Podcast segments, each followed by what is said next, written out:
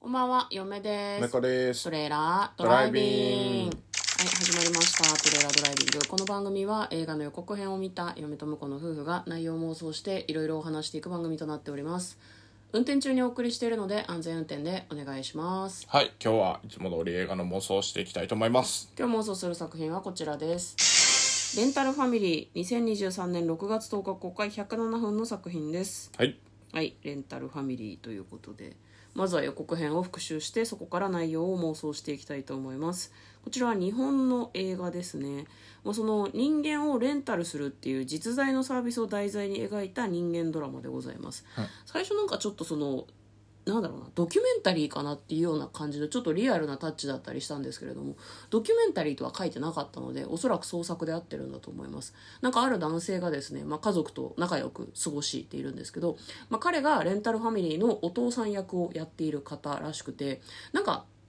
人間のレンタルをまあやっていてお父さん以外の役柄もたまにやってるのかなという感じなんですけど人気があるみたいで、まあ、そのどういう設定にしてるのかわからないけどなんだろうなこういろんなところに引っ張りだこなんだよねで会いに行くたびにお子さんとかと会ったりする時になんか本当のお父さんみたいに振る舞っていてなんかお父さんがいないっていうことを子供に気づかせたくないみたいな感じのお母さんのためになんかこう本当のお父さん役をやってたりとかするみたいなのねでその子供が大きくなってその人のことを本当のお父さんって信じてるんだけどまあなんかのきっかけで実はレンタルお父さんだったということがバレちゃうみたいな。まあ、他にもその一人の男性がねいろんな家族とこう過ごしている中で、まあ、そのレンタルの父親であることがバレちゃうみたいなことがあるのかなというような感じの予告編でございましたでは内容の方妄想していきましょうトレーラードライビングうんまあ全部お父さんじゃないのかね、そうね。うん、恋人とかもまああったりすまるああのるかんだろうねね。まあでもなんか、まああの、お父さんになっちゃった家で、うんそれがバレるっていうところですよね。うーんねまああれだね単発の仕事とかもきっとあるんだろうねそれこそそのうん結婚式結婚式ととかかね、うんでも子供にさすがにでそれはあれなのかね出張してるとかなのかね設定としてはああ。単身赴任ししてるけど、まあ、その1ヶ月に1回とか半年に1回は帰ってこれるお父さんみたいな、そういう設定ってことうん、そうかもね。うんそれってさなんだタイミングが良ければ、えー例えばなんだ学校とかにも行ってもらったりとかするのかな保護者あー参加会にとかそうそうあそうー父兄参観とかあるじゃないですかそこまでやっちゃうとねなんかね全部ずっとべったりになっちゃうからね。うんいやでも頼まれたらさお金を払ってもらったらさ嫌だとは言えないんじゃない、あ、まあね。うん、だいっやてでも仕事選ぶ権利ありますから。あ、ここちょっとその日のアポは無理っすね、みたいなのあるじゃん。戦略があって。あまあまあそれはそうだけどねだからえでもさあらかじめ予約しておけば大丈夫なんじゃない半年前から分かったりしあてれとばかさ、ね、うんそういうのはあるかもね、まあ、あとはあれか設定としては海外出張してるみたいなああなるほど、ね、感じで電話だけはうん毎日かまあ週1回みたいなのはしてくるみたいな感じなのかな彼自身の普通の生活が気になるよね家族はいないのかしらねまあ、いないかもしれないしまあ、んいやその物語の中ではその最初頼まれた子供が大きくなってっていう感じだったからそうねうんだな長いもうそっちがなんかメインになっちゃってるところもあるのかもしれないああなるほどね独り身だったけどそこの家族で、まあ、がっつりやるからお金はもらいつつうん他のレンタルもしつつうんでもメインの生活はその家でしてたみたいな意味ないもんねだってね他の家とかうんその、まあ、ホテル暮らしなのかもしれないしもともとね、うんまあ、もしくはボロアパートみたいなの借りてうんやってたけどまあこれだったら別に一緒に住んじゃった方が早いかなみたいな、でも難しいよねそれってなんかあんま講師のあれ境目がないっていうかなんか住み込みのメイドみたいななんかニュアンスになってこないそうそうそうそうそう住み込みお父さんでもあのやっぱり演じてるとはいえさ、お父さんとして振る舞ってるわけでしょうんであの依頼したお母さんもなんだろう奥さんとしてうんあと扱わなきゃいけないしお互いにうんなんかそのき奇妙な感じだけどそれ続けてると馴染んできちゃうような気がするんだよね、いやでもさお芝居をやっててさ殺人犯の役をやってるからって殺人犯になったりしないじゃんお芝居で夫婦役をやってるからって馴染んできて交際したりとかそのまま結婚したりする人もいるかもしれないけど、あくまで仕事じゃんさ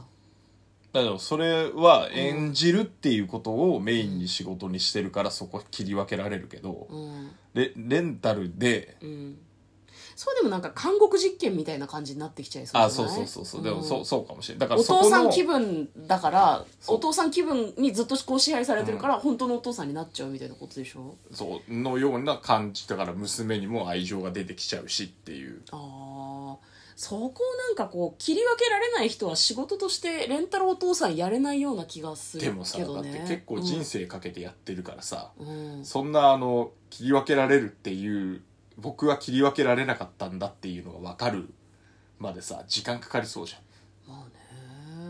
ななんならなんかそれで始めちゃって本当に結婚し合うとかもあるかもしれないし、うんでもそれって切り分けられなかったなって分かるのはさうん結婚しようって思い始めちゃった時に初めて分かるわけじゃんまあ、でそう思い始めちゃったら気持ちは変えられないからねそうそうそうそうそうその後さたと例えばねこのレンタルお父さんをやってて、うんうんまあ、そのじゃあ本当のお父さんになるよってお母さんのことが好きだって言って結婚した後も、うんレンタル誰かの家族を続けるとしたらさ同じようなことが起こる可能性ないまああるかもしれないけど、でもだそこはだからそう切り分けられないって分かってるんだったらお父さん役とか恋人役みたいなのもうやめてうんあの親戚のおじさんみたいな ポジションだけやるとかもあるかもしれないしだかいやらーこれ前半のストーリーかもしれないね、それこそ、そレンタル家族っていうのだからうんまあうんまあほほん多分あのめ普通に考えるとこの人のうん、レンタル家族の状態がどう変化していくのかっていうところだけだけどうんなんかあの妄想としてはさうん、もう一歩進んであの家族ぐるみでやるところまで行ってほしいなと思うああなるほどねもう一そこ人でそこのやるのは限界があるからそうだから物語の半,、半分ぐらいまでしか予告編としては描かれてなくて、うんうんうんあっていうかむしろ前半みたいなうんなるほでどあのトラブルを乗り越えて、うんトラブルでもないんだけどその、娘の気持ちの整理とか、うんそういうのも全部乗り越えて、うん最終的にじゃああのみんなでレンタル料を分担してやっていこうみたいいなやでもいいんじゃないシュールな展開な気はするけどそれは一つの落としどころだと思うけどね、娘はアルバイトににもなるまあし、でも、あうんそうかそういうのミックスストーリー上はミックスされてきてだから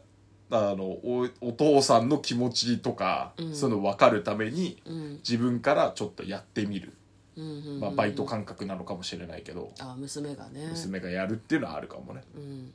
ででまあ